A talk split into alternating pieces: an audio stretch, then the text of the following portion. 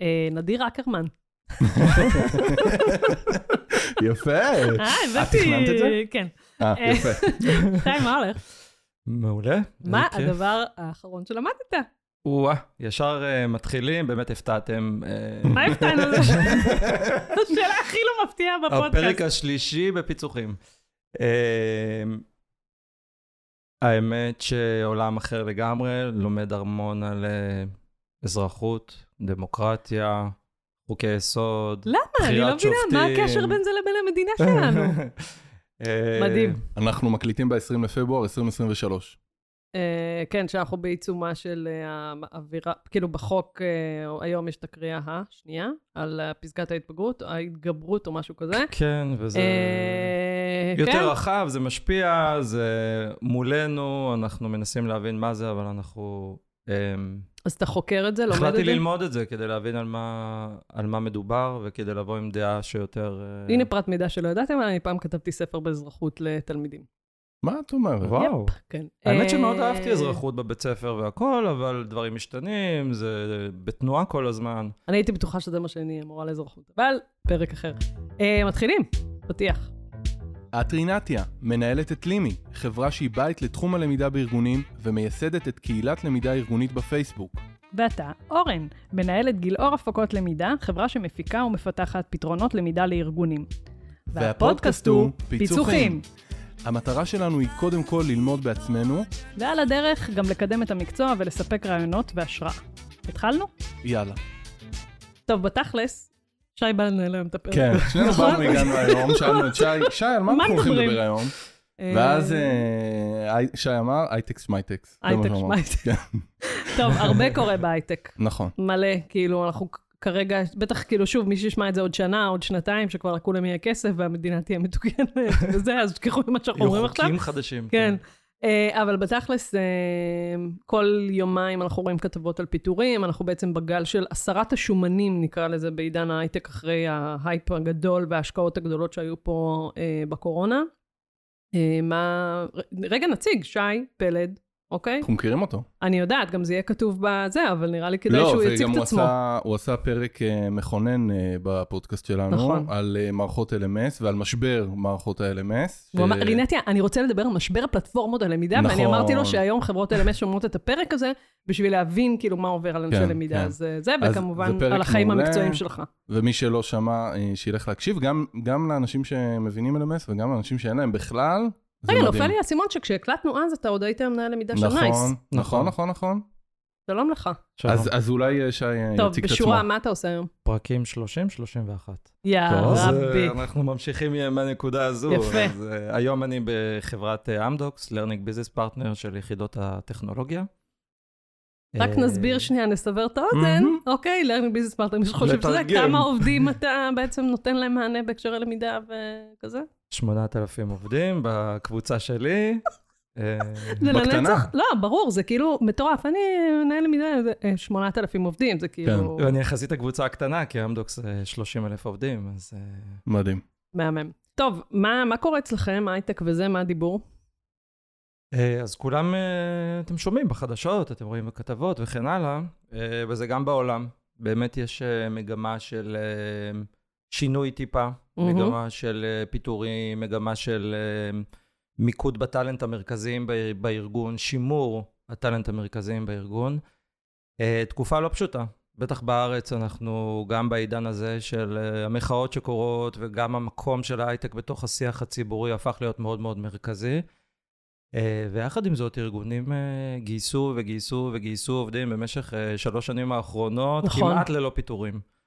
ויש גם צד מסוים שהוא בריא לארגון, לבוא ולהסתכל רגע על האזורים או על העובדים שפחות הצליחו. מעולה, אני, ש- אני, אני אגיד רגע מבחינה כלכלית, אה, כשכתבנו את דוח המגמות השנה וצללתי קצת לעולם הכלכלי וזה, יש כמה דברים שחשוב להגיד. הייטק הוא הסמן הימני באמת של המשק הישראלי, הוא מרים פה את התל"ג, מרים המון המון דברים. זאת אומרת, כל הדיבור הזה על אוי אוי הייטק הוא מאוד מאוד לא נכון.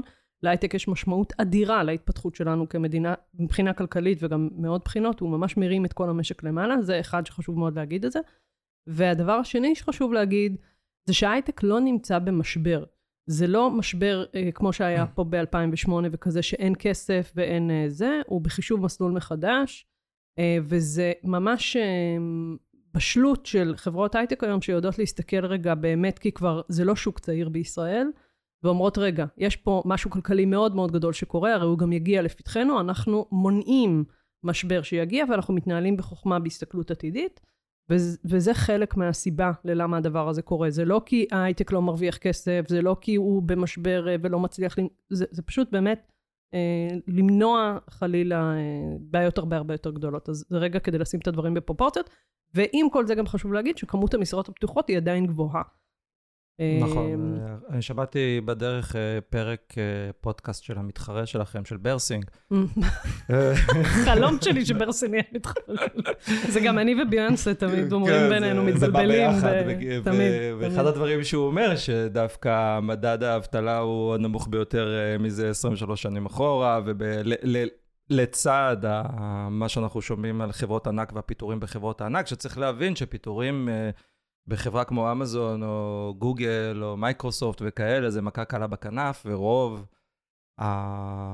המועסקים בארצות הברית זה דווקא בחברות בינוניות וקטנות, ויש שם אה, פשוט צמא, mm-hmm. צמאים ל... ל... לעובדים, ו- ובמיוחד בעולמות הטכנולוגיים. זאת אומרת שזה לא חזות הכל, מה שאנחנו שומעים גם, בחדשות. זה גם נראה לי, כאילו, מה זה נראה לי? אני יודעת, זה מאוד מאוד קשור לתזוזות גם, שזה בעצם, לשם זה התכנסנו גם, בתזוזות במקצועות שאנחנו רואים, ובמרכיבי התפקיד, ובמיומנויות בתוך המקצוע, וכאילו, זה כמו נשל הנחש כזה, זה מתעדכן, זה משתנה. כאילו, עוד פעם, יש פה עוד פעם אה, התאמה של התפקידים, ומי צריך לעשות, ומה, וכמה, ואיך, ו... פה עוד פעם, תזוז, המשך תזוזה של הלוחות של שוק העבודה, אנחנו רואים אותם פשוט מול העיניים, וזה אחד הדברים שקורים. לגמרי, וקשה לסמן מגמה הפעם. נכון. זאת אומרת, אה, מתרחבים, מתכווצים, משתנים, קורים דברים בתעשייה, קורים דברים בתוך הארגון, ומאוד מאוד קשה לסמן מגמה. ובמצב כזה, ופה אני מביא אותנו לנושא שלנו היום, במצב כזה, הארגון... נכון, אה, כן. אולי נביא אותו אם אני או את לא יכולים להיות, אז נביא אותו. אני בעד, אני גם בעד. אה, במצב כזה, הארגון מחפש אה, איזשהו פתרון שמאפשר לו גמישות, יש קוראים לזה Agile, או כל מתודולוגיה אחרת, אבל איזושהי גמישות שנוכל גם לייצר תהליכי onboarding, וגם לתמוך בתהליכי אינטרנל מוביליטי, וגם לתמוך ב... באיזה תהליכים? תהליכי ניוד. ניוד פנימי. ניוד פנימי. internal mobility. אה? exactly. אוקיי. אבל כל זה זה דברים שכבר היו, לא? זה משהו שמחלקות למידה התעסקו בהם. לגמרי. אני חושבת שבשנים האחרונות, זה בגלל הדלת המסתובבת הזאת שארגונים חווים בכמויות שלא היו בעבר, בטח בטח בעידן של הקורונה, אז זה התעצם מאוד, לא שי? זה כאילו נהיה יותר משמעותי. כן, זה הרבה יותר משמעותי, כי מצד אחד יש לנו באמת מקומות שבהם יש פיטורים ותפקידים נעלמים ונסגרים, ויש לנו מקומות שבהם אנחנו צמאים לטאלנט ואנחנו לא מצליחים, אה, אנחנו ממש נלחמים to attract טאלנט מבחוץ. תן דוגמה למשהו, כאילו, אה, טוב, תן דוגמה למשהו שבעבר גייסתם והיום כבר לא. מקצוע, ממש תפקיד. כן יש תפקידים חדשים, או כן יש תפקידים שאנחנו מחפשים, אני פחות יודע להגיד איזה תפקידים אנחנו כבר לא, mm-hmm. אבל בטח באזורים של הטסטינג, או, או אזורים שהאוטומציות, או אוקיי. התהליכים okay. האוטומטיים מחליפים אנשים, אז זה כבר קורה, והיום עם הכניסה של ה-AI, כמובן שיש לנו עוד הרבה שינויים, שאנחנו עדיין לא יודעים מה הם, mm-hmm. אבל כן תפקידי דאטה, הרבה יותר... אה, חמים. AI, Machine Learning, יותר באזורים האלו. אה, ובכלל, המקצועות הטכנולוגיים זה חוסר עולמי מתמיד, ממשלות בכל העולם מתעסקות בדבר הזה, וגם בישראל אולי לא בצורה מספיק טובה. לא מתעסקים. או לא מתעסקים. לא אני, מתעסקים, לא יש מתעסקים. יש לי את התחושה זה... שאולי כן, אבל מתברר... לא, לא, לא, לא, לא, לא, לא מתעסקים. אני ת, תמיד נותנת את הדוגמה הקלאסית של uh, כל העולם של הנדסת AI, שיש חוסר מטורף בישראל במהנדסי AI, עד, עד כדי כך, והאקדמיה והמדינה לא מתעוררות בשביל uh, זה, עד כדי כך שרפאל אלביט והתעשייה האווירית חברו ביחד בשביל לבקש מהטכניון שייצר מסלול למידה כדי להביא לפה, כדי לגדל את הדור הבא. Uh, התעשייה המהירה יותר היום מהמדינות ומהאקדמיה זה שוב uh, מבקר ו... המדינה דוח uh, אה, 2019. וגם הטכנולוגיה רצה מאוד מאוד מהר, זאת נכון. אומרת שעד שהממשלה, או עד שאיזשהו גוף מתארגן על הכשרה ובוטקאמפ ומזמין את האנשים והכול, פתאום הנושאים הופכים להיות מהר מאוד לא רלוונטיים, תראו מה קרה לנו עם ה-AI בארבעה חודשים האחרונים. נכון, שיחי. שום ארגון לא יכול להתארגן על זה, ארגון ממשלתי, בטח ובטח להתארגן על כזה דבר ב- במהירות. היה איזה, לפני שלוש, חודשיים, משהו כזה, אה, פוסט בצרות בהייטק, שמישהו כתב, אה, תגידו, כל הסיפור הזה עם ה-chat GPD, זה לא קצת מאיים עלינו, המפתחים והמתכנתים? כאילו, זה היה ממש בהתחלה כשזה יצא. ואתה רואה את התמימות בשאלה, בום, מאות תגובות על, ה, על הפוסט הזה. אני שמתי אותו ממש למעקב כדי לראות מה זה. וזה, הנה דוגמה ל...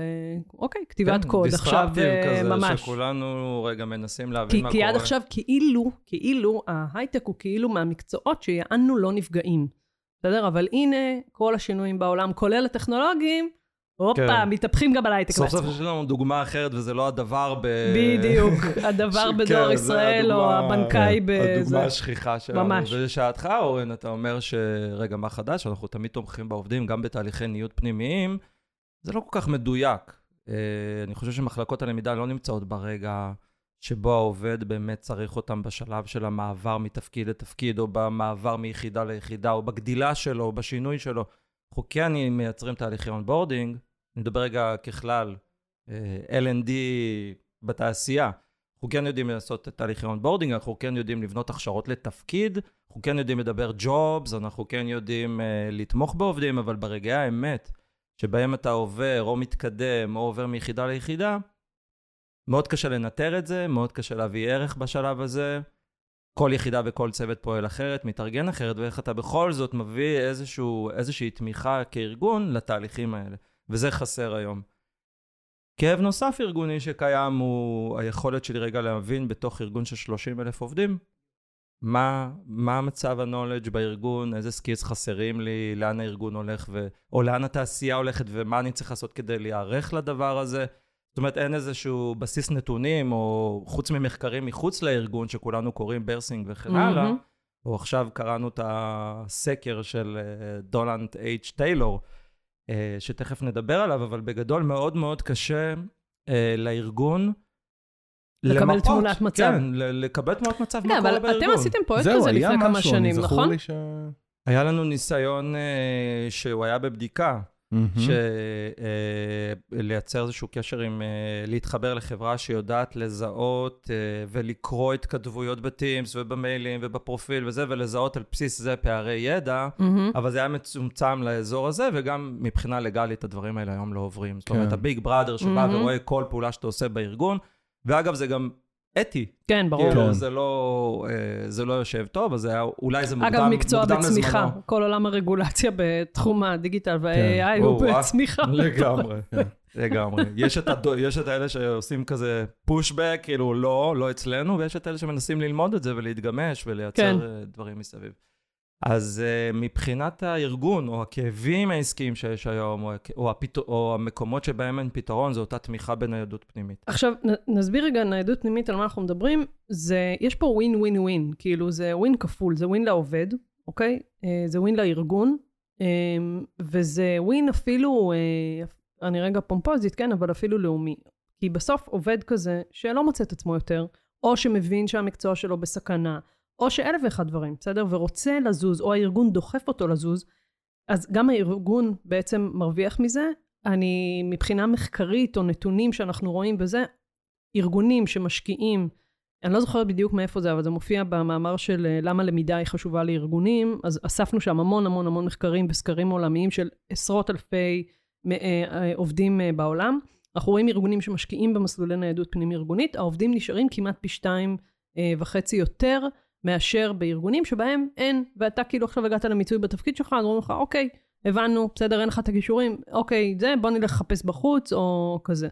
זה היה פעם ניידות פנים ארגונית, זה פשוט באמת קיבל כבר פנים אחרות לגמרי, ויש פה באמת מענה לכאב עסקי מאוד מאוד גדול, וגם כאב אישי. אנחנו היום כאנשים נמצאים בנקודה שאם אני לא זז, אני כבן אדם, אני קמל, אני ממש קשה לי להמשיך אה, לחיות מקצועית. לגמרי, גם ואנחנו אישית. גם מזהים uh, מגמה שאותם אנשים שלומדים ומתפתחים הם אנשים שיותר פתוחים גם לאינטרנל מוביליטי, וגם אנשים שהם יותר פתוחים להתנדב ולתרום ולייצר חדשנות. זאת אומרת, אתה כבר יכול איך, איך לזהות... אתם רואים את זה? בוא אנחנו- תסביר לי. ניתוח נתונים. הופה, רגע, עלינו פה על משהו. אורן, נו, אז- לא הבנתי, רגע, איך מנתחים נתונים כזה? בוא, אני? רוצה לשמוע, בבקשה. אה, קודם כל, יש לנו אה, את הדוחות קונספשן, צריכה. דוחות צריכה רגילים של שימוש בפלטפורמות, של שימוש בפתרונות למידה שלנו, מה שנקרא heavy users, זה כל ארגון מגדיר לעצמו. מה זה מה heavy הם user? אותם אה, heavy users, או מי הם אותם הלומדים המתקדמים. יש לנו למשל אה, פלטפורמה של יודסיטי, שמאפשרת לאנשים להשלים ננו דיגריז. ובמקום הזה אתה יכול לזהות בדיוק את האנשים שהשלימו, שסיימו פרויקטים, שהשתתפו ב- ב- אוקיי, אז יש לך את בלמידה. הנתון הזה, מה אתה עושה איתו? אני עושה לו השוואה אל מול אה, נתון אינטרנל מוביליטי, מאוד אה, מאוד פשוט. פרה או ל- לעומת אה, דוחות של אה, מתנדבים בארגון, או גם של לעומת אה? דוחות של חדשנות. Hmm? גם של עזיבה? גם של עזיבה. ומה אתם אומרת, רואים? רגע, רק להבין, אה, אני לוקח את ה... אני מחפש את העובדים שעשו ניוד פנימי, ומסתכל מי ה-heavy users, ומנסה להשוות ולראות אם זה אותם עובדים. אתה יכול להתחיל מהדוח של אה, ניוד פנימי, ואתה יכול להתחיל מהדוח של כן. הלמידה, העיקר שתמצא את הנקודת מפגש ותייצר קורלציה ותגיד, שימו לב, ככל שאנשים אה, יותר מושקעים בתוכניות למידה, אחד, הם נשארים יותר בארגון, יותר זמן, אוקיי, הם גם נשארים יותר בארגון, אבל הם גם עושים ניוד פנימי. והם גם, גם פתוחים בראש, והם כן. ב-growth mindset כזה, לעוד תהליכים שהארגון מציע להם. הבנתי. אז אוקיי. okay. זאת קורלציה מסוג אחד, והקורלציה השנייה שאנחנו כרגע עוסקים בה, אחרי שפיתחנו מערכת שלמה ופתרון אה, מדהים ל onboarding, זה רגע לבדוק, אה, המדד הכי מרכזי ב-HR היום זה הנטישה בשנה הראשונה. מהמם. ולראות עד כמה התוכניות שעשינו, שזה מאוד מאוד פשוט, כי יש לנו את כל הדוחות כל הצריכה. ב-HR. בדיוק, מי עבר דרך מערכת ה onboarding אצלנו ומי למד, איזה עובד המנהל הקצה לו תוכנית למידה, ברגע שברור לי שהקצה לו תוכנית למידה ושהוא השלים, אולי לא את כולה, שזה גם בסדר, השלים חלקה, אני יודע לקשר את זה ולהראות את האחוז ואת ה retention. מתחילים לראות ניצנים אה, של זה? כן, כי המערכת onboarding שלכם זה פרק בנפרד, היא מטורפת. לגמרי. אז אני רגע רוצה להתעכב על הנקודה הזו, כי היא מאוד מאוד משמעותית, וזה גם, אני חושבת, מה שגרם לכם לתו... לתובנה של הפרויקט שכבר נדבר עליו, כי הסיפור הזה של הדאטה בלמידה וזה וזה, זה כאילו מדברים על זה המון, אבל אני מתחילה לראות באמת אנשי למידה שעושים את הקורלציות האלה, אה, שזה לא השיפור ביצועים הקלאסי שאנחנו רגילים. בסדר, אנחנו מדברים פה על שיפור ביצועים ארגוני, שאתם הבנתם שיעד אסטרטגי של הארגון זה שימור, וזה באמת ה- לייצר את ה... הפתרון זה בין היתר גם ניידות פנים-ארגונית, אבל הבנתם את הכאב, הבנתם איפה הארגון מדמם בעצם, מאיפה העובדים עצמם כואב להם, קשה להם, הלכתם, חיפשתם את הדאטה, סידרתם אותו, וכאילו מפה הבנתם את הנקודות שבהם כן. זה, פלוס בנצ'מרק חיצוני, שהנה ניידות פנים זה, וברסין אומר ככה, וזה אומר ככה. עכשיו, רגע לסבר את האוזן למי שאין לו את כל המערכות המורכבות האלה, וכל הזה וכל הזה. גם אקסלים עובדים, בסדר? נכון, זה דורש קצת יותר חפירה, אבל הם עובדים. אני לא אגיד את שם הארגון, אבל אה, ממש אה, אחד ממנהלי הלמידה שלח לי לוואטסאפ אה, השבוע שעבר, מצגת מדהימה עם המון נתונים חסויים, אבל שהוא הציג כאילו להנהלה שלו, על בעצם איפה, איפה הארגון מדמם עובדים החוצה. זה בעיקר במעבר הזה בוותק של בין השנתיים לשלוש.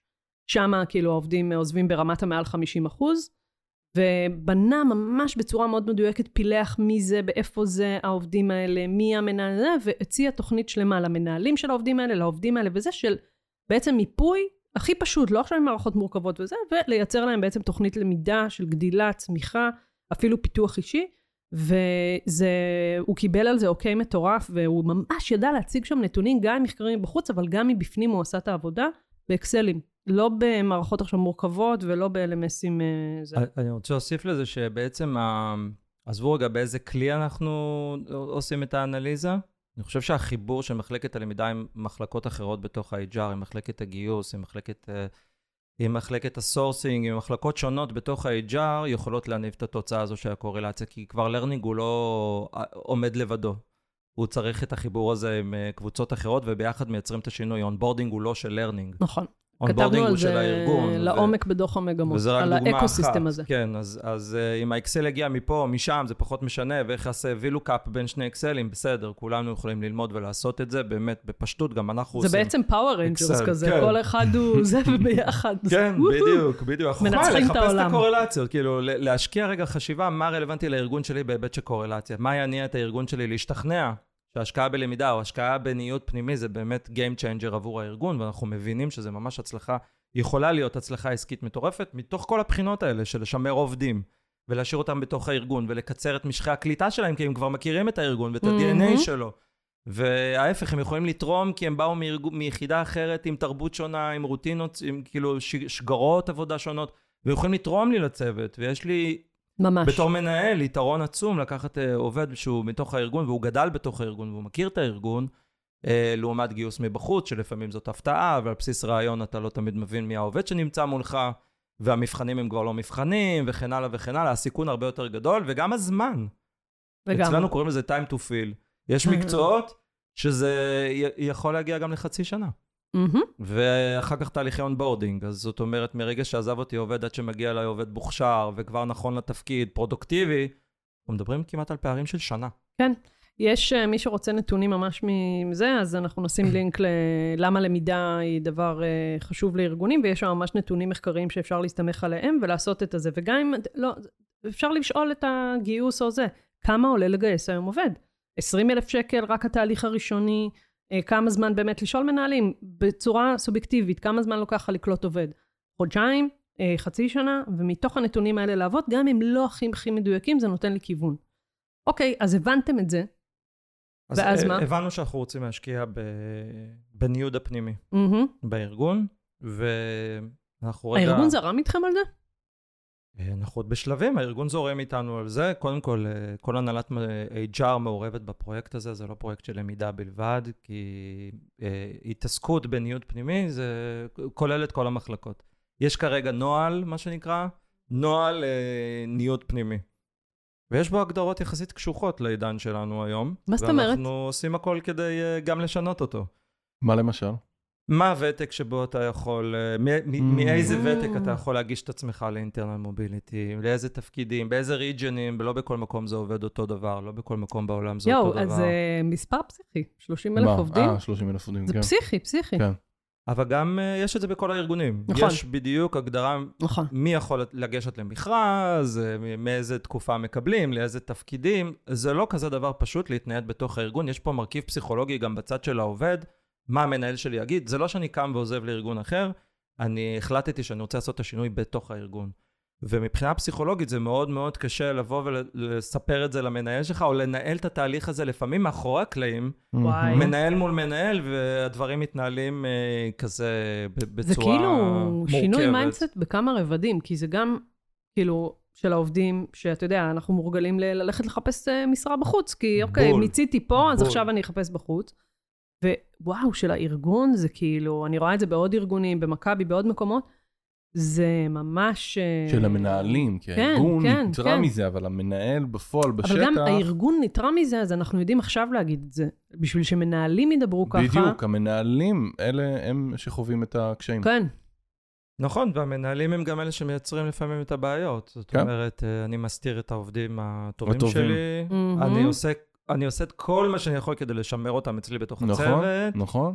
אה, ו- ולא בא לי להתחיל אה, להתעסק בשינוי ובקליטה של עובדים חדשים, ואני רוצה את התותחים אצלי. נכון. בסדר, זה טבעי. אבל הארגון בא ואומר אמירה כזו למנהלים שהרווח הוא ה-greater good, זאת אומרת, בוא, מהמם. בוא נסתכל רחב יותר, ואתה גם תרוויח מזה בתור מנהל, כי אתה תוכל לבחור מפול של עובדים בארגון, כן. הוא יהיה פתוח בפניך, פול של העובדים בארגון והסקיז שלהם, שתוכל אה, גם לצרף אליך גם לצוות אנשים- מתוך הארגון. אנשים כאילו- רוצים לעבוד עם מנהל שנותן להם להתפתח, לא עם מנהל שקוצץ להם את הכנפיים, וזה... נכון, וגם מבחינת העובד. עכשיו, אם נעבור לצד של העובד, לא ברור לי מה המשרות הפתוחות בארגון. אני מחכה למייל HR הזה שייצא פעם בחודש, ויספר לי מה המשרות בארגון, או שאני אכנס לאתר, אבל לא ברור לי אם המשרות פתוחות גם פנימה או החוצה, לא ברור לי אם זה כבר סגור, או שסתם המכרז הזה הוא רגע פנימי, ובכלל באמת מנסים למצוא מישהו בחוץ. אה, ואיך הלמידה? אנחנו פה אנשי למידה, כן, איך ה... איך הלמידה מתחברת לתוך המקום הזה? כן, עד היום היא בכלל לא התחברה. איך הלמידה פוגשת אותך בשלבים האלה בקריירה שלך, או בהחלטות שלך? אני נגיד אה, רוצה להתקדם לתפקיד שהוא בכלל בעולמות הטכנולוגיים, מהמם. אז מה הפערים בין מה שאני עושה היום לעומת התפקיד החדש? איך אני משלים את הפערים האלה? אה, איך אתם עוזרים לי? איך אתם פוגשים אותי ברגע הזה? אז אה, בואו ניקח שנייה את המסלול בעצם, מה, מה בניתם מחדש בעצם ב, ב, בדבר הזה? אמרתם, אוקיי, קודם כל יש פה את התפיסה לשנות, יש פה את הזה, אנחנו מעודדים, מתחילים לעודד ניידות פנים-ארגונית מתוך ההבנה שזה באמת ה-greater good וכל זה, ועכשיו מה? כאילו, מה, מה קורה? אז קודם כל זו תפיסה לעבור אה, לשיח שמדבר skills, וזה בכל הרמות. למה skills? כאילו, אני יודעת, אבל למה skills? למה skills? כי בעצם בעידן החדש, או בעידן, בעולם העבודה החדש, מאוד קשה או מאתגר אה, לסמן בדיוק מה הג'וב של הבן אדם יהיה מחר בבוקר. ויותר ויותר מבינים שבמקום לחפש אה, מועמד או חבר צוות שהוא מדויק לג'וב, חשוב לי רגע להבין מה הסקיז הרוחביים שלו, המרכזיים שלו, שאני אוכל לעשות איתו עבודה. זה הפוטנציאל שלו בעצם. זאת אומרת שאם הוא יודע product כזה או אחר, או אם הוא יודע מוצר טכנולוגי כזה או אחר, זה פחות קריטי. זה חשוב, אבל זה פחות קריטי, כי אני יכול ללמד אותו את ה... הוא יכול ללמוד לבד, יותר קריטי שהוא ידע. ללמוד לבד. אבל, ב- בדיוק. אבל חשוב לי, בדיוק. חשוב לי שאני אמצא בן אדם שהוא זה- יודע להציג, שהוא יודע ללמוד לבד. אתה יודע, זה, יש לי הרצאה לעובדים על אה, מיומנויות העתיד, ואני כאילו אומרת להם, תשמעו, דמיינו כאילו איזה מפתח קסם כזה, שנותן לך יכולת באמת לעבור בין מקצועות. ברסין דיבר על זה, שאנחנו מתחילים לראות כבר ממש בנתונים אה, של אה, משרדי עבודה וכל זה, את המעברים בין תעשיות היום, שכבר עובדים מתחילים לעשות והכל. וברגע שאתה באמת בא עם יכולות רוחביות, זה נותן לך פתח להמון המון דברים.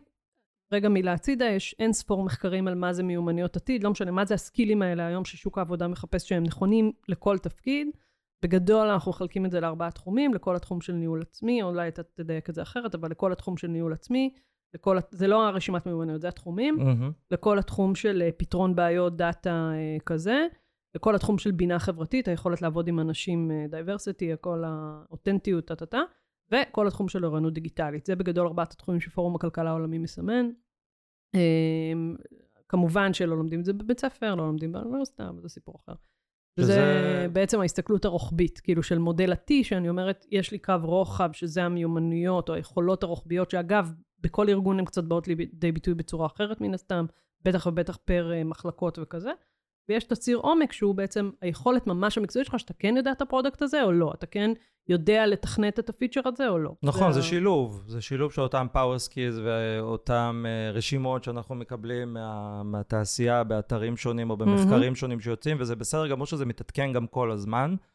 אנחנו לא בעצם- יכולים להישאר באותם skills, אבל יש גם את ה skills הארגוניים שהם קשורים לאמדוקס, ויש את ה skills שהם קשורים ליחידה, ובסופו של דבר, לכל job, מה שאנחנו עושים ממש בימים אלה, אנחנו ממפים לכל job את עשרת הסקילים המרכזיים, שהם מורכבים מ power skills, מהמם. והם מורכבים מ skills טכנולוגיים, תלוי כמובן בתפקיד, אבל זה איזשהו שילוב בין הדברים שאנחנו גם רוצים להכניס לתוך התפקיד, בדברים שנכון שהתפקיד הזה יהיה קדימה וכן הלאה. ובסופו של דבר תדמיינו מערכת או גישה כזאת שיש match בין העובד עם הסקילים הנוכחיים שלו, טינדר פנים ארגוני. כן, הטינדר זה דוגמה אה, טובה, אל, אל, מול ה, אל מול התפקיד עצמו. ואז אני מבין, אוקיי, יש לי חמישה סקילים מתוך העשרה שנדרשים לתפקיד הבא, ומה מה אני עושה עכשיו עם החמישה שחסרים לי? איך אתם מחברים אותי, איך אני לומד אותם, איך אני צובר אותם. אוקיי, כבר ו- נדבר רגע על ונגיע ללמידה הטכניקה. בהמשך. רגע, הסבר על מקודם, power skill זה בעצם, ה... לא, לא יודעת אם יש שם החדש, אבל של, ה... של המיומנויות הרכות יותר, כאילו הזה, הסיבה שהפכו לקרוא לזה באמת power skill, כמו שאמרנו קודם, זה כאילו המפתח, היכולת שלך, זה הולך איתך כמעט לכל תפקיד, כמעט לכל מקום, כמו שאתה אומר, משהו מאוד רוחבי, ויש באמת את המיומנויות, ה-technical skills, כאילו המיומנויות היותר מקצועיות אה, ביצועיות, אה, ויש עוד אחד, שכחתי אותו, אבל אה, יש. בקיצור, אה, מגניב. רגע, אבל אתה אומר כאילו, שלום, אנחנו ממפים את כל הדבר הזה. אז אנחנו בהצפה עכשיו, נכון? תדמיינו שיש אה, אלפיים תפקידים באמדוקס.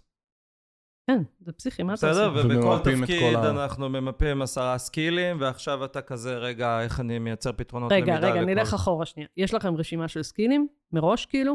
יש לנו סוג של דיקשנרי כזה, סוג של אה, יומן, אבל. זה עדיין, אה, עדיין בהתעצבות, אפרופו ה-AI ומה שה... מהמם. תכף נדבר על הפתרון, מה שהוא נותן, חלק מזה זה משהו שהוא לומד ומשתנה גם כל הזמן. ההפך, דווקא לא לבוא עם רשימות סגורות ולהגיד, אלה, כולם צריכים להתיישר, כולם צריכים לא, אבל להתחבר. רשימת הצעה, כאילו. כן, יש לנו רשימות הצעה, זה מהמם. מיפוי, על בסיס המיפוי שקורה עכשיו בתוך היחידות, בתוך הארגונים, ממפים כל job לתוך ה skills, הם מקבלים מאיתנו גם את ההצעות ל power skills, זה לא תמיד מהמם. נמצא ב mindset של אותם מנהלים ב business, זה לא ה-day to day, הם יודעים מה בדיוק צריך לעכשיו. איזה tool ים, איזה מתודולוגיות, איך עובדים, כן. אוקיי? ואנחנו יודעים להוסיף לזה עוד דברים, וזה רשימות שהן משתנות ומתעדכנות. אגב, יש alignment ארגוני, שזה דבר שהוא מרכזי לקראת שזה השינוי. לא קורא לזה ככה וזה לא קורא לזה ככה, אלא כולם עכשיו. מתחילים לקרוא לזה באותו שם. בדיוק. טוב, תיארת פה משהו שאני, כאילו זה קצת עושה לי חיל ורעדה, וסליחה על שאלת הכפירה, בסדר? כבר ראיתי ארגונים שעשו את הדברים האלה ויצרו אין ספור רשימות עכשיו, של זה, והמיומנויות, והתפקיד הזה, והג'וב טייטל, וה... שבעצם מיפו את כל המיומנויות באופן ידני. זה מה שאת אומרת. כן, אבל לא רק, כאילו גם הניסיון הזה לייצר את הזה, את, את, זה אתה, סליחה, שוב, שאלת כפירה, אתה באמת מאמין בזה? מאוד מאמין בזה, ותכף אני אספר על... זה לא התשובה הנכונה שלך. על הפתרון, אה. על הפתרון למה אתה הטכנולוגי, מאמין אבל בזה ימים הפעם? יגידו, למה? בואו למה? ניקח את זה למה קדימה. לא להאמין בזה? כי זה, די, ראיתי את זה כבר נכשל בהרבה ארגונים. זה אה, זה. נכשל בהרבה כן, ארגונים. זה אוקיי. עבודה מטורפת שאתה עושה עכשיו, וזה וזה, ופה ושם.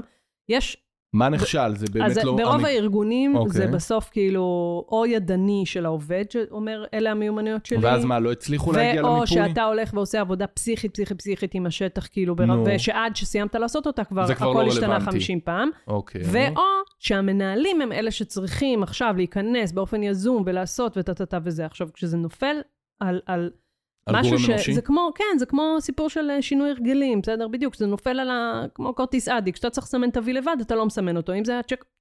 אם זה מישהו היה עושה לך את זה, אז ברור שהיית תורם איברים, בסדר? כאילו זה אוקיי. כזה. ה- העבודה הסיזיפית בסוף לא הוכיחה את עצמה, גם כי אנשים לא השתתפו בזה באופן אקטיבי, זה אחד, ושתיים, כי עד שעשית את כל זה, הכל השתנה. אולי זה גם לא היה מתוקף עד הסוף, או ש... תראה, אני, אני חושבת, קודם כל, שי, אני רגע מדברת בשמך, אבל יש פה. שינוי אחד מאוד מהותי ממה שהכרתי בעבר, בסדר? מה שאנחנו ראינו בעבר. בעבר זה באמת דיבר המון גם על ה technical skills האלה וזה. היום יש כבר אין ספור מחקרים שגם יודעים להגיד מה ה-power skills. שזה מאוד משנה, ואני רגע, בשפה, אין לנו תרגום מסודר לזה בעברית, בסדר? אבל בכשירויות אנחנו מדברים על הקשר מאוד מאוד מקצועי בדרך כלל, בסדר?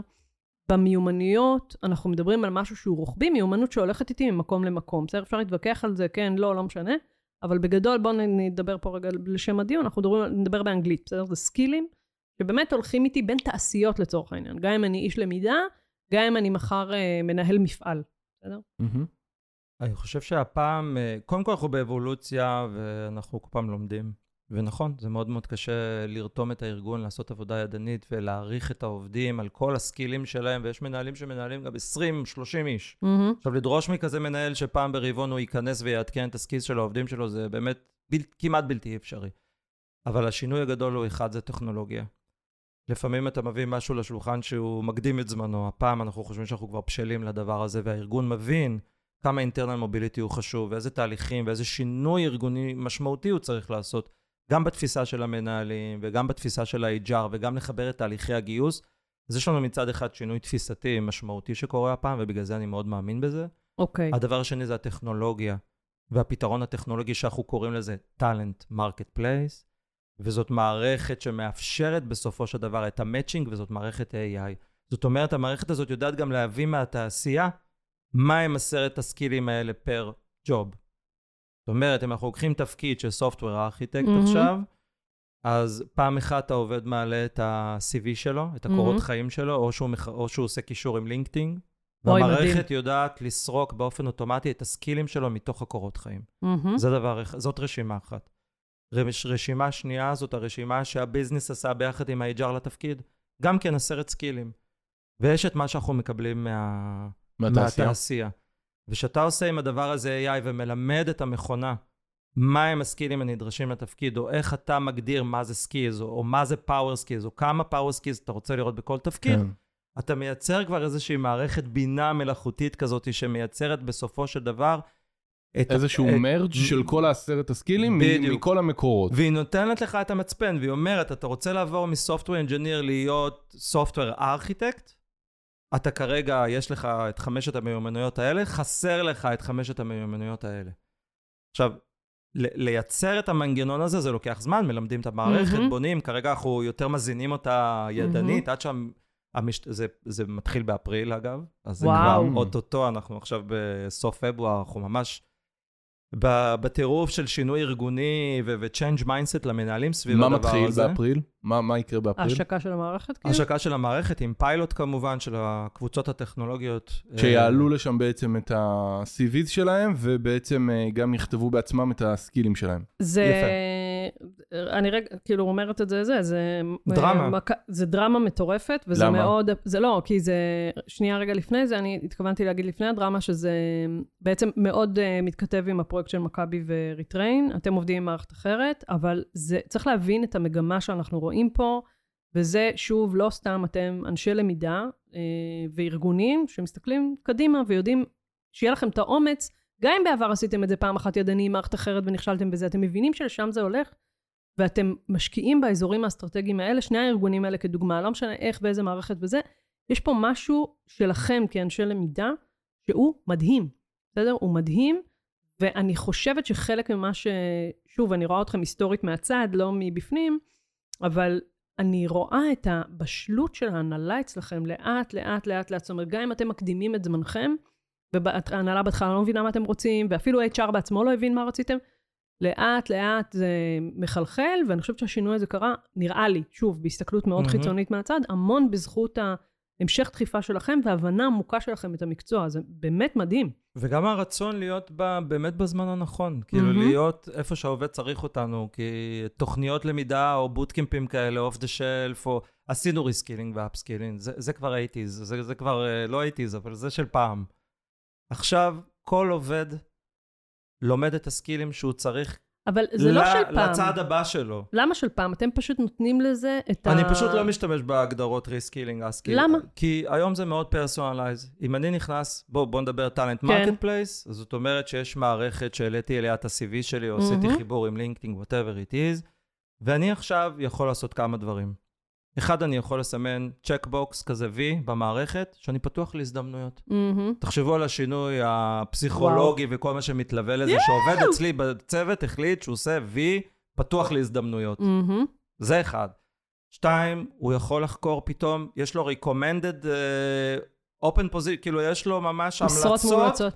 למשרות בארגון שמתאימות, שכבר לקח בחשבון את ה skillים שלו בתוך המיפוי, והוא אומר, אתה כמעט שם, הנה זה הדבר הבא. זה מדהים. עכשיו, זה יואו. כבר לא הדבר הליניארי הרגיל. אבל זה בדיוק מה שאני באה להגיד, שבעיניי ה upskilling ו reskilling, אנחנו כאילו, אני חושבת שמה שהשתנה פה זה ההסתכלות שלנו על שחור או לבן ב reskilling ו upskilling, ומה שאתה בעצם אומר, זה לא, זה ההסתכלות ה... בסדר? אני בעצם באה ואומר, יש פה ספקטרום שלם של המון המון דברים, ב upskilling הוא מתמיד, הוא זה עכשיו, אני נותן את זה ב context מאוד מאוד פרסונלי, לך שי, לך אורן כזה. וה reskilling הוא באמת קצה מאוד מאוד גדול של זה, אבל זה בעצם, האפשרות שאתה פתחת פה היא באמת לנוע על המנעד הזה נכון. בספקטרום, ולא לתת רק מענה שהוא או שחור או לבן, אלא משהו שהוא באמת הרבה יותר אה, וגם מגוון. היכולת להחזיק uh, כארגון, לנהל ו- ולהחזיק uh, בוטקמפים של upskilling ו reskilling, מהמם. ותוכניות כאלו שיש להם התחלה וסוף, והן מאוד מאוד ארוכות, והן- ובמיוחד ב reskilling, תוכניות שניהלתי ב reskilling, יש משמעות בסופו של דבר לשינוי משרה ולקום, כן. לשכר, וכאילו יש פה, יש פה מהלך הרבה יותר אה, גדול ארגונית, וזה לא תמיד יש מקום לכולם, וזה תמיד מצומצם. מהמם. ופה אתה נכנס למערכת שבאה ואומרת לך, אדון שי, מחר אתה יכול ללכת לתפקיד ב marketing. מה לי ול marketing? בכלל לא חשבתי על זה. זאת אומרת, המערכת מעוררת בי ואומרת, תקשיב, אתה יודע לנהל תוכניות, אתה יודע לנהל אנשים, אתה יודע לעשות פיתוח, אתה יודע ל- ליצור תקשורת, communication, או אתה. יודע להציג דברים. הנה, יש לנו משרות בשבילך גם בעולמות הטכנולוגיים, גם ב marketing. זאת אומרת, זה הרבה מעבר ללוח מודעות, אבל, אבל, אבל זה, זה, זה איזשהו space שבו אתה יכול לראות את כל ההזדמנויות הפיתוח. עכשיו, וגם אחרי זה התוכניות בעצם שאתם תציעו, או אולי כבר מציעים, אוקיי, תמשיך. עכשיו אנחנו, כן, כן, בבקשה. אז בעצם זה יעזור לכם לדייק הרבה יותר את איזה תוכניות אנחנו צריכים, כאילו, כמו שאמרת, אז עשיתי מסלולים שלמים של reskilling, יופי, וכאילו אין מספיק מקום, נה נה נה. עכשיו אני יודע ממש אפילו ברמת הפינצטה, כאילו להגיד, הנה, יש מגמה כזאת וכזאת, הנה עוד power skill שהארגון צריך, כאילו זה או. ייקח אתכם למקום של data, וואה, אז אה, נכנס ל... כן, לדבר שקורה רגע בצד הארגוני, אני שנייה רוצה רגע מהמם. להישאר בצד של העובד מהמם. והמשמעות, והמשמעות רגע מבחינתו. אם אני עכשיו מבין שפתוחים בפניי מגוון של אפשרויות, אני יכול לעבור ל marketing, אני יכול לעבור ל... בכלל לעולמות הטכנולוגיים, אני מפתח הדרכה, איך... מהמם. והארגון יודע גם להציע לי איך להשלים את הפערים האלה. יואו. בעבר הייתי מחפש את זה בכל מיני מהמם. דרכים, והארגון יודע לה- להציע לי דרכים להשלים את הפערים האלה באמצעות מספר דברים. אחד זה פתרונות למידה, לינקים לקורסים, אה, להציע לו להצטרף לסדנאות, לקורסים וכן הלאה, מה שכולנו מכירים. זה בתוך הארגון, או גם חיצוני, הוא יודע לחבר אותי ל LinkedIn Learning? בחוץ, בפנים, מה ש... מה ש... את יודעת, זה אינסופי העולם של האינטגרציות, אבל כן. אגב, ככלל, מה שאני לא צריך לפתח בתוך הארגון, אין סיבה. מה שאני יכול לקנות בחוץ, אני מעדיף לקנות בחוץ, כי זה גם הרבה יותר מעודכן ומיושר עם התעשייה, אפרופו alignment שכל כך קריטי לנו עם התעשייה בעולם, בהקשר הזה. אבל מעבר רגע, זאת רמה ראשונה. Mm-hmm. הרמה השנייה באה ומדברת על mentoring. Uh, אנחנו מכירים היום הרבה מאוד ארגונים שמחזיקים מערכות, או פיתחו בעצמם מערכות של matching, בין מנטור ל- mm-hmm. ל mentee, ומישהו רוצה להתפתח וללמוד על תפקידים, לא רק לעובדים חדשים, תהליכי חניכה שקורים כן. בארגון. ו... גם אצלנו באמדוקס, בנינו כל מיני מערכות matching כזה, הנה ה expert, הנה העובד, בואו תדברו, בואו תתחברו, תקבעו ביומן, בלה בלה בלי, וזה קורה בהרבה מאוד ארגונים. עכשיו זה הכל מגיע בתוך המערכת, זאת אומרת שאם אני מסמן את עצמי במערכת בתור חונך, אז אני מקבל skills, אני מקבל מהמערכת חיווי שיש לי skills שאני גם חונך, נכון? ומבחינת העובד שהוא מבקש רגע, חונך... רגע, הצידה, ואם זה bullshit, סימנת את עצמך חונך ואתה לא חונך. אתה לא באמת, יש לך את ה... זה טוב ויפה שאתה כזה, אולי אתה לא באמת עושה את זה טוב. אבל הוא צריך uh, לייצר תהליך, תהליך חניכה אמיתי, זאת אומרת, כדי לצרוך את ה skills הזה שהוא יסומן לך במערכת, יש לך גם קורסי. אוקיי. קיצור, יש תהליכים לזה, סבבה. אבל אנחנו גם עוסקים בעולם של mm-hmm. כולם סבבה. Mm-hmm. uh, האפשרות השלישית, או הרמה השלישית, שהיא מאוד מאתגרת ומעניינת אותנו היום, זה פרויקטים, או Key Experience או פרויקט. זאת אומרת, אני מציע פרויקט, אנשים on top מה שהם עושים ביום-יום שלהם, יכולים להצטרף אליי ולצבור. בשביל לרכוש. בשביל לרכוש skillים, בדיוק.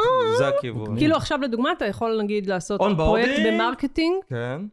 בשביל לצבור, אה, מה זה לצבור? באמת ללמוד בפועל את, ה, את הדבר הזה, ואז יש פה עוד פעם ווין ווין ארגוני, זה כמו כאילו מיני סטאז'. כן, הם מרוויחים מצד אחד שמגיע מישהו מ... אין, אין, שי, אתם גאונים. אין לי מילים. זה, זה לא, זה, זה, זה, בוא, נשמור על צניעות, זה עדיין בפיילוט, אנחנו עדיין בודקים דברים, אבל זה באמת מגמה שהיא מאוד מעניינת, שגם תפיסתית, שהפיתוח והלמידה, זה, לא רק הלמידה המסורתית, או איך שאנחנו מכירים, זה עוד... מגוון של אפשרויות, בטח במעברים בתוך הארגון שכבר... עוד לפני. שהגענו לקורסים, לפני שהגענו זה, אפרופו, אם אנחנו חוזרים רגע ממש וינטג' ל-70-20-10, זה ממש יישום מדהים של זה. אולי בלי שזה, אבל כאילו זה בדיוק הלמידה מהתנסות, וזה הלמידה מעמיתים, וזה כל הדבר הזה הוא באמת, אה, וואו, הוא יישום ממש מדהים של זה. הוא מעניין וגם שני הצדדים מרוויחים, זאת אומרת, מי שהציע פרויקט, הוא מרוויח כי הוא mm-hmm. מצרף אליו לצוות עוד אנשים, הוא קצת מלמד אותם, אבל הם גם, יו, הוא, הוא יכול לקבל מהם בליני. חזרה. אבל רגע, אולי נהיה קצת פארטי פופר. יאללה, קדימה, לך על זה. לא, כי יש מישהו שקצת נדפק מזה, לא? אה, אולי, אולי התפוקה של אותו עובד לא נשארת אותו דבר? כי מה? כי הוא עושה דברים אחרים? כי הוא עושה עוד דברים, ואולי הם שואבים אותו.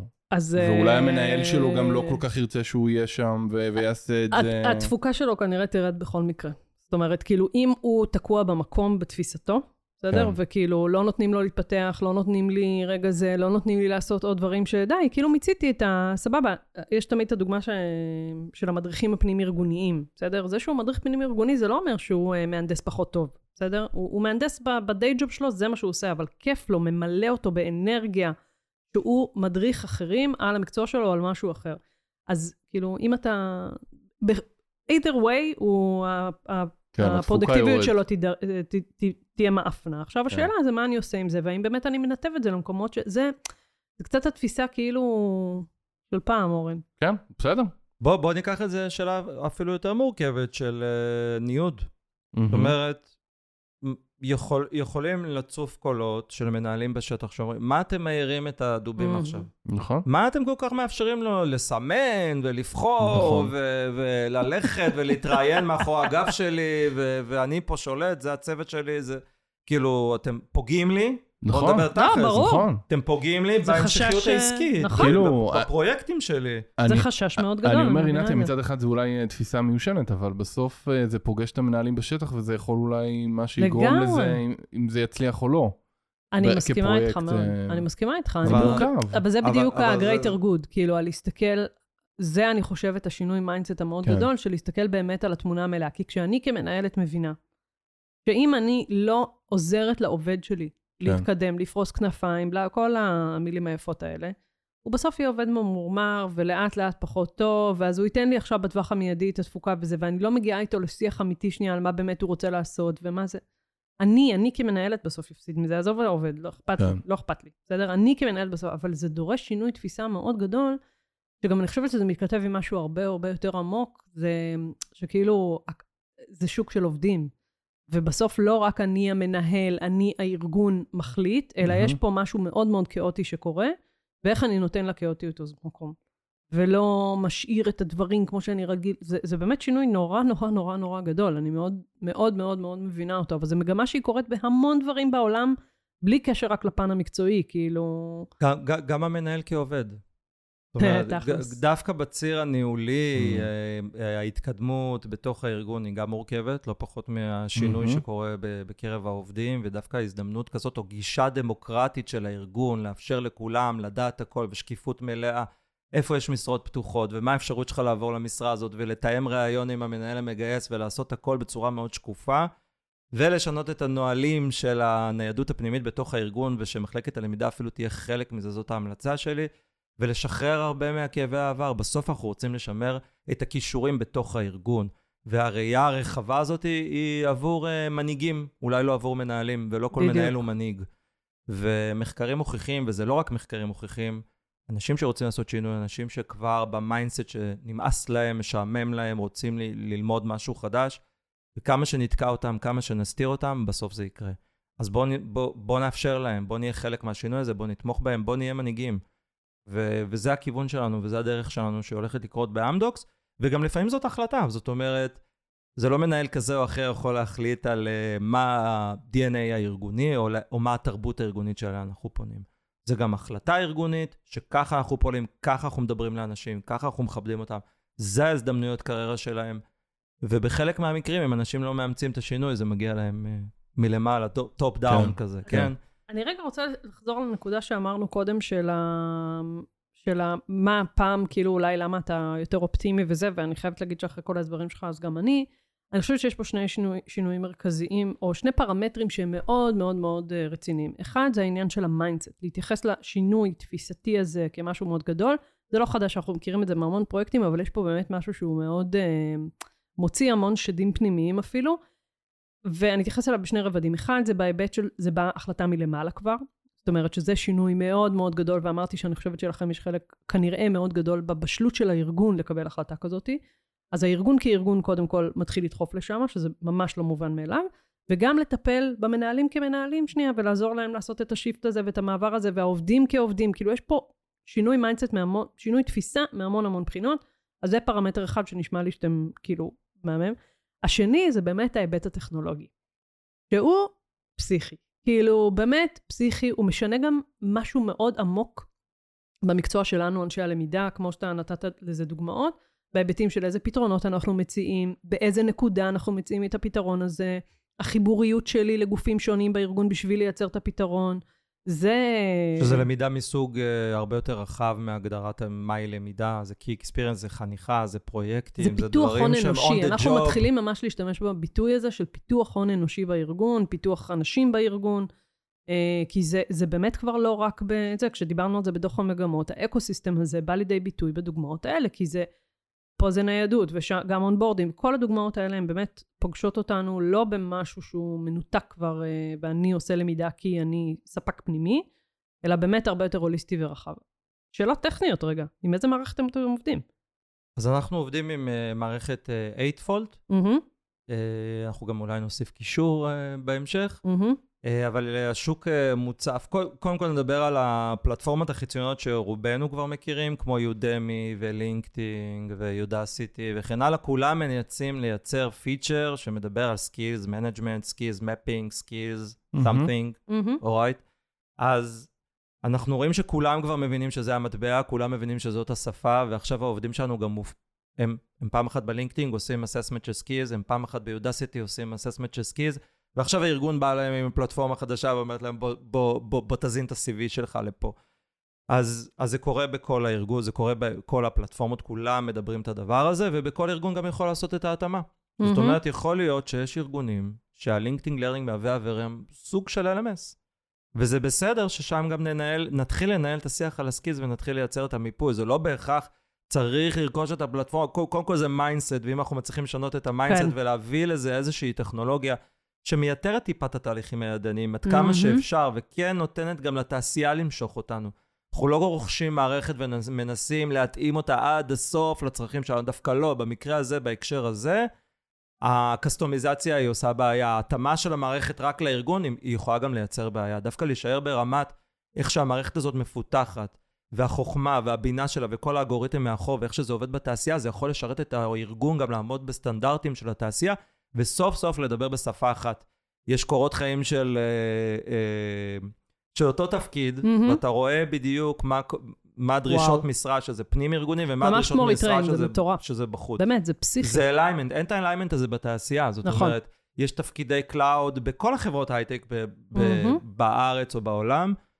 הדרישות התפקיד זה נראה שונה לגמרי. אגב, גם אצלנו בפיתוח הדרכה אנחנו יכולים לראות כן. אה, שונות. יואו, בדיוק לי שיחה בבוקר גדולה. עם מישהו שזה אומר לי, אבל אני לא מבין, איזה טייטל לחפש? מה הסטנדרט? מה כן. זה? אמרתי לו, צר לי, כאילו, תחפש בפנים, לא בטייטל, כאילו, זה לא, אתה לא תמצא, זה באמת אה, מאוד, אה, זה, וכן, זה, וואו, מדהים ש... אני חושב שאחד האתגרים המרכזיים כרגע זה שבאמת מונח על השולחן שלנו ערימות של skills. בואו נכון. נדמיין מכל הסוגים, נכון. מכל הסוגים. ובאמת היינו בפרויקטים בעבר, כמו שאמרת רינתיה, שניסינו להסתכל על ה skills ולמצוא להם. הפעם אנחנו מנסים אה, לייצר איזה שהם אה, קלאסטרים, זאת אומרת להדביק מספר skills ביחד ולאפשר אותם כחבילת למידה, כי אנחנו מבינים שהיום אם אתה רוצה ללמוד skills בודד, חסר לך את ההקשר, חסר לך זה את ה... בדיוק ה... למה אני מתחברת כאילו מכל המחקרים על מיומנויות עתיד וכל זה וזה, יותר. לפורום הכלכלה, כי באמת הסיפור הזה של לחבר את זה שנייה לאשכולות רגע, בדיוק. ולהבין את ההקשר של הזה, זה, זה עושה לך יותר שכל, כי זה באמת הצפה, וזה באמת גם, אתה יכול לא לצאת מהמיני. לא, הקטלוגים האלה, וזה זה בלתי נגמר. בדיוק. Um, אני אגיד, כל הפרויקט הזה שאתה מתאר וזה, גם אפשר לעשות אותו גם בארגונים קטנים, עם אקסלים, עם דברים, דברו איתנו לקבל שעות ייעוץ סתם. אני צוחקת, אבל באמת uh, זה לגמרי אפשר uh, לעשות את זה. נכון, זה דורש יותר עבודה, נכון זה זה, אבל זה מסוג הדברים שבאמת מזיזים את המחט. הם לא משאירים את הארגון באותו מקום, לא את העובדים באותו מקום, לא את ההנהלה. גם, אה, בוא, בוא נדבר גם על, על מפתחי הדרכה, או על בכלל Mm. תפקידים במחלקת הלמידה, כמו שאנחנו יודעים, כל הטמעה של, אה, בדרך כלל, בהטמעה של מערכת חדשה, או, בד... או באיזשהו שינוי, כיף, כיף, כרוך כיף. גם ב... אולי שינוי ארגוני, אולי בהגדרות תפקיד שונות. אנחנו מפתחי אה, למידה בעידן AI, אנחנו... אה, אנחנו בכלל מפתחים מסלולי קריירה, כאילו, איפה המקום שלנו עכשיו בתור אנשי למידה בתוך עידן כזה של skills נכון. base, של talent marketplace וכן הלאה? זה משתנה, זה מה אתה מרגיש משתנה. שמשתנה אצלך מאוד? אני חושב שהמקרו יתפוס אה, שוב כנראה יותר מקום, וגם על פי המחקר של אה, דונלד אייץ' אה, טיילור. טיילור, אז בעצם אנחנו רואים ששלושת המקומות הראשונים שדורגו על ידי מחלקות ה-L&D הגלובליים, זה היה reskilling, upskilling, AI כמובן, שאם המחקר היה יוצא עוד ארבעה חודשים, זה כמובן היה במקום הראשון, כרגע זה רק במקום השני. והדבר השלישי זה ה-skills based אה, management, organization אולי וכן אני הלאה. אזכיר, במחקר שלו הוא בעצם שואל שאלת בטן, מה יהיה הדבר החם בעולם הלמידה בארגונים? שאלה אחת, זה מה שהוא שואל, הוא נותן בחירה. עושה את זה השתתפו גלובלי. בו, כן, כמעט 4,000 איש, ואו-טו-טו, טוב, זה מי ששומע את הוובינר, אה, זה- את הפודקאסט, יש וובינר איתו. נרשמתי. אה, מעולה. הוא בשיתוף פעולה עם HIT וזה, ושנה שעברה הוא הרצה גם, עשה וובינר במיוחד לישראל, הוא מאוד אוהב אותנו. הוא ממש חמוד. אני אנחנו ראיתי גם אוהבים אותו. יש לי סלפי איתו. בקיצור, שלושת המקומות הראשונים, שלושת ה reskilling, ה-AI base מתכנסים ביחד לכדי הפרויקט הזה שאנחנו מדברים עליו, אתה נהנה? marketplace. אה, נו, את לא רואה. אני רואה. אה, בפודקאסט לא רואים. אבל אה, אני מאוד מתלהב, נהנה, וגם לקראת הפרק הזה למדתי המון וחקרתי המון, וזה באמת הזדמנות. להגיד לכם תודה על הבמה הזאת. כפרה עליך. מפרק, אה, הפרקים הקודמים, באמת, אנשים שפוגשים אותי בדרך אומרים, וואו, איזה כיף. איזה קטע זה נהיה. פשוט במה לאנשי למידה אנשים- ללמוד, כאילו, גם עבורי. אנשים מוסיפים את זה. מישהו אמר כן. לי, היא באה לרעיון עבודה, והיא אמרה לי, תקשיב, אני שמעתי את הפרק איתך, אני כן. אסגיר אותך, שמעתי את הפרק איתך ארבע פעמים כדי ללמוד מי אתה. כן, כן, כן, כן. כן, כן. יש לי אה, שאלה לשי. נו, מה המסר שהיית רוצה שנצא איתו המאזינים? אה, ו- אבל גם תחשוב, אני אשמח למסר לא רק שמופנה לאייטקס שמייטקס, אלא באופן כללי. עם מה אנחנו יוצאים מהפרק הזה? אני חושב שהנקודה שחשבת שאתה פארטי פוטפר, רק הרמת לנו. וזאת Mm. הנקודה המשמעותית, אה, להסתכל על ה... על, על, על, על האופן שבו מנהלים את הקריירות של העובדים שלנו, החשיבות שלנו כמנהלים בדרך הזאת, השינוי mindset העמוק הזה, ש- שאנחנו פחות מסתירים את העובדים, מאפשרים להם, אנחנו מרוויחים מזה חזרה. כל השינוי הזה הוא משמעותי להצלחת תהליכים כאלה בארגון. ו-walk the talk, להוכיח על ידי נתונים, על ידי מספרים, שמה שאנחנו מכוונים אליו באמת יניב תוצאות. כי לדבר על זה תיאורטית זה נשמע נחמד, אבל כדי לשכנע ארגון ולהזיז ארגון, זה צריך להגיע גם מהמקום של הנתונים, גם מהמקום של המחקרים, גם מהמקום של ה-change mindset. כל הדברים האלה ביחד, uh, מבחינתי, זה המסר המרכזי, וקצת יותר דמוקרטיה. זאת אומרת, זה כבר לא עולם שבו אנחנו מחליטים על האנשים מתי הם יעבדו, איך הם יעבדו, מתי הם ישנו קריירה. זהו, אגב, מי שחושב שאתה כאילו מדבר מאיזה ארגון שזה, אמדוקס זה ארגון uh, שהתנהל מאוד מאוד מאוד מאוד היררכית ברמת ה... אני אף פעם לא אשכח את הדוגמה הזאת, של בשביל להזמין כיסא מנהלים, אתה צריך להיות מוגדר ככה וככה וככה בארגון, וזה הגודל משרד שמגיע לך. זאת אומרת, עם כל זה שזה הייטק, זה בסוף הייטק חברה מאוד גדולה, ותיקה. שמרן קצת, לא? שמרן בקטע טוב, בקטע שגם שומר על העובדים, וגם אה, עכשיו במשכננו החדש זה כבר open space, כן. אנחנו כבר ב... אבל זה באמת, זה כאילו, מה שאני באה. אז זהו, מה שאני אומרת פה זה שזה לא ארגון שמההתחלה היה באיזה, אה, בוא ניתן דמוקרטיה לעובדים וטה טה טה וזה, לא, זה ארגון שצמח בצורה מאוד מאוד מסורתית יחסית, מאוד מסודרת, מאוד מובנית, מאוד אפילו טכנוקרטית.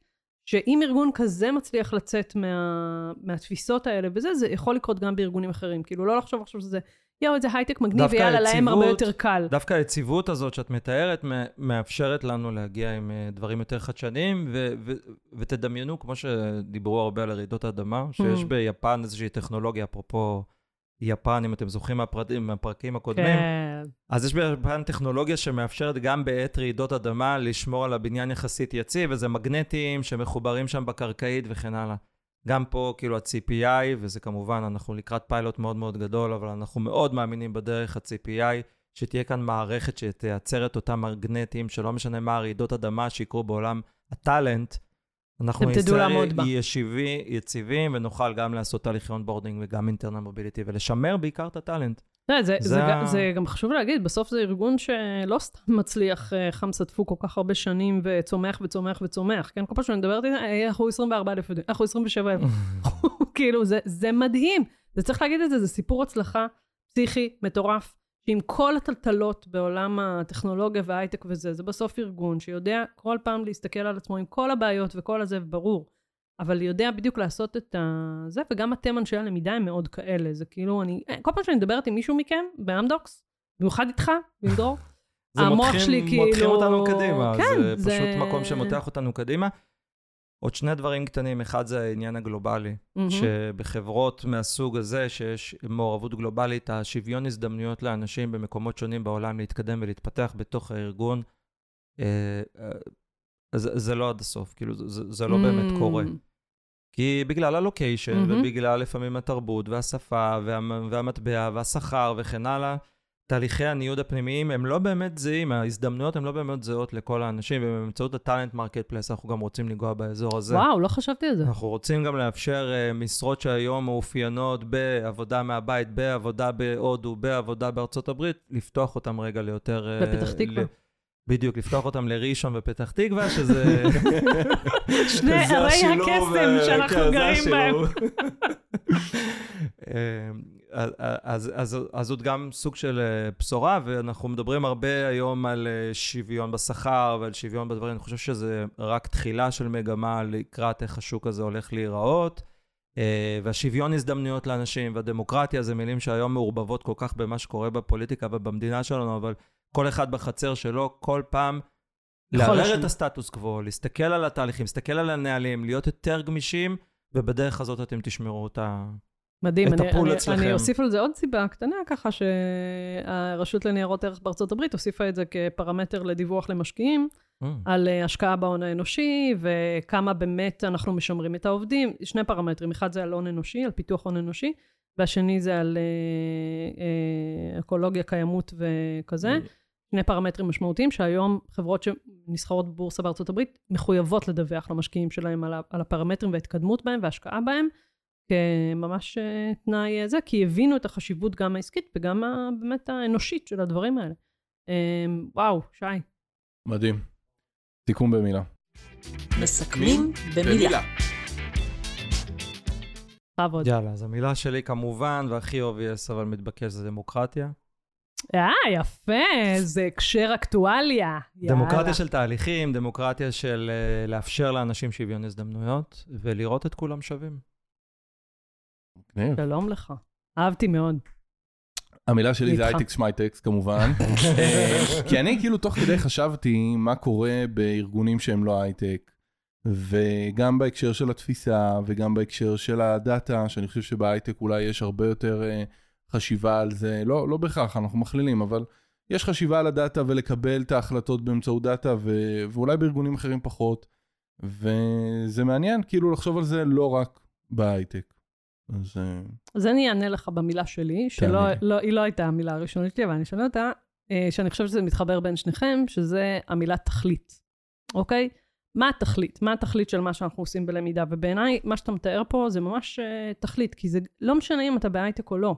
ונכון, אה, נגישות לדאטה, ונכון, אה, כל מיני כאלה וזה, אבל אפשר לייצר את הנגישות לדאטה, ובתור אחת שישבה על אקסלים, באמת בלתי נגמרים בשביל להבין את הנתונים, בשביל להבין את הדאטה זה אפשרי, כי בסוף זו התכלית. אני רוצה לדייק למידה לטובת העובדים, לטובת הארגון, דמוקרטיה, בסדר? זה לפעמים גם מתחבר בדיוק לערכים הרבה יותר. להרחיב מהי למידה, זאת אומרת, לא, לא להישבר, כאילו, לא, לא, לא להישאר באותו מקום של למידה, היא קורס, כן. לינק, היא... בדיוק, בדיוק. אז, למידה אז, היא... אז אני כאילו חושבת שנכון, הייטק שמייטק, אבל אה, אם אנחנו באמת מחוברים לתכלית של העשייה שלנו, ולשם מה אני עושה את מה שאני עושה, אז uh, יש סיבה לחפור בעוד אקסל ועוד אקסל ועוד אקסל, למרות שזה הרבה יותר קשה לכאורה. במערכת שאפשר לשלוף כן. בה, למרות שאין דבר כזה, גם במערכות זה מאוד מאוד קשה. לגמרי.